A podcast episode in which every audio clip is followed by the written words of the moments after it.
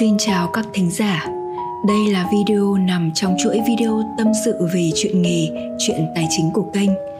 Nếu anh chị và các bạn có tâm sự hay thắc mắc nào về câu chuyện nghề nghiệp hay các vấn đề tài chính cá nhân, đừng ngần ngại chia sẻ với chúng tôi trong đường link dưới phần mô tả. Và tôi là Thu Yên, người sẽ đồng hành cùng anh chị trong video ngày hôm nay. Tôi muốn tắt bảng đi, cho tim đừng thắt lại. Tôi muốn buộc giá lại, cho nhà đừng bay đi.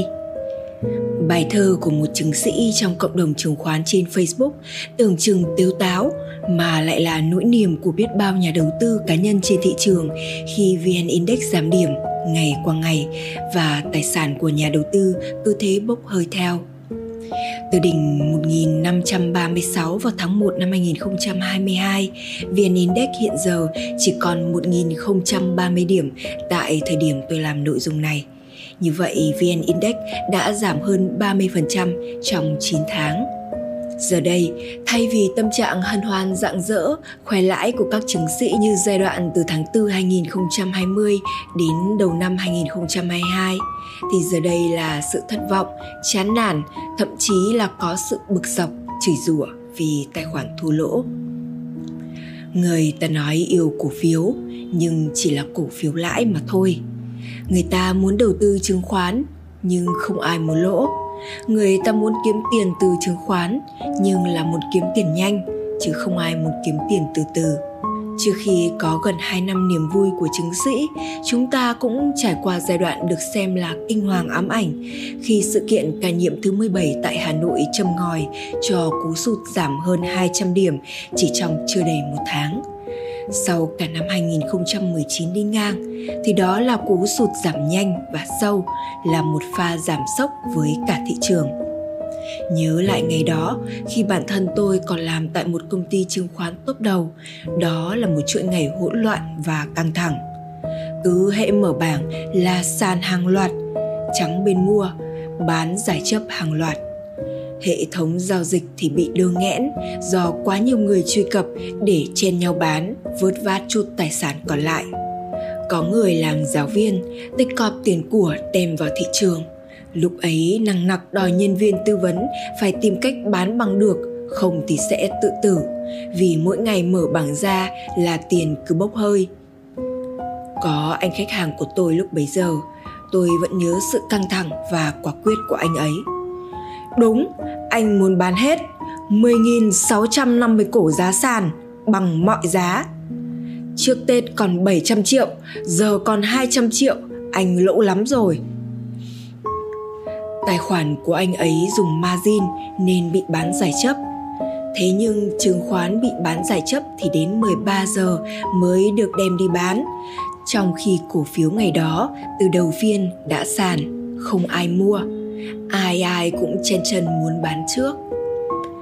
Cuối cùng thì lệnh của anh ấy đặt từ tối hôm trước cũng được khớp ngay vào đầu phiên sáng hôm sau. Sau khi lệnh được khớp, anh ấy nhắn với tôi rằng chưa bao giờ anh bán cổ phiếu giá sàn mà lại sung sướng thế. Sau khi bán cổ phiếu, anh ấy đã nói rằng sẽ không bao giờ quay lại thị trường nữa. Hôm đó là ngày mười ba tháng ba năm hai nghìn không trăm hai mươi.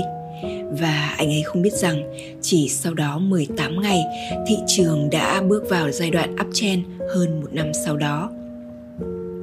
Như vậy đó, trước bình minh lên là bóng tối. Trước uptrend hai nghìn không trăm hai mươi là một năm đi ngang hai nghìn không trăm mười chín.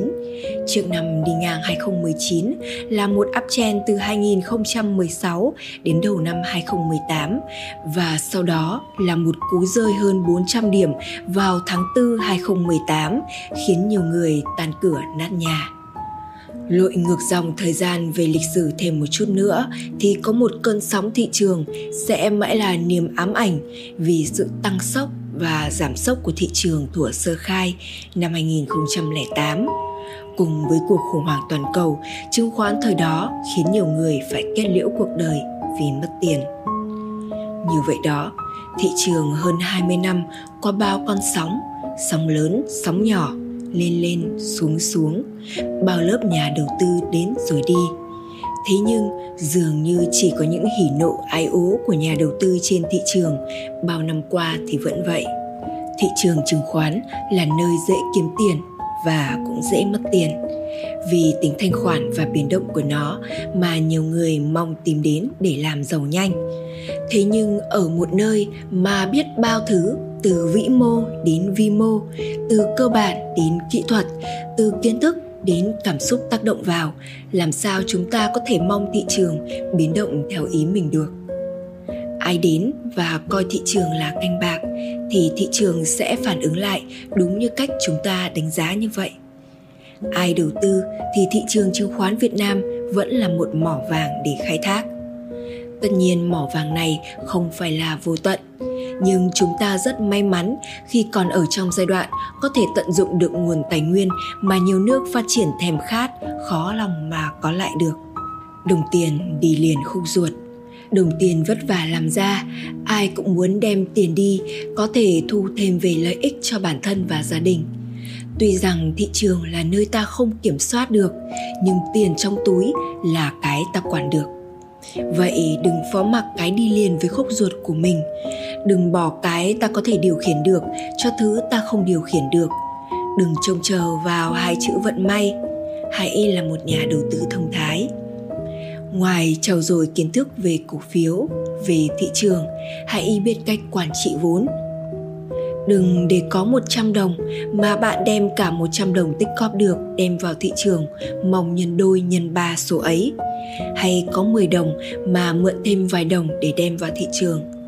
Bạn có thể sẽ giống như anh khách hàng năm xưa của tôi, không thể yên lòng khi đem tiền đi đầu tư.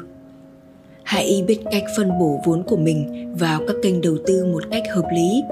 Ví dụ bạn có một trăm triệu tiền nhàn rỗi tích lũy được, bạn đem mười triệu gửi tiết kiệm, hai mươi triệu mua vàng, bốn mươi triệu mua trái phiếu, ba mươi triệu đem đầu tư cổ phiếu. Như vậy, bạn chỉ phân bổ ba mươi phần trăm tài sản đầu tư của mình vào cổ phiếu. Như hiện tại, nếu tài khoản của bạn có lỗ ba mươi phần trăm cùng mức giảm của thị trường, thì tức bạn bị lỗ chín triệu đồng. Tính trên tổng tài sản một trăm triệu đồng nhàn rỗi thì bạn mới lỗ có chín phần trăm.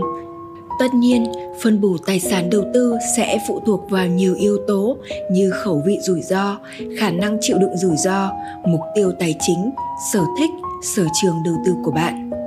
Điều quan trọng tôi muốn nói tới là cần biết phân bổ để bạn có thể ung dung trước mọi biến động lớn nhỏ của thị trường. Lưu ý là đem tiền đầu tư cho những kênh đầu tư có mức độ rủi ro cao thì hãy là khoản tiền nhàn rỗi.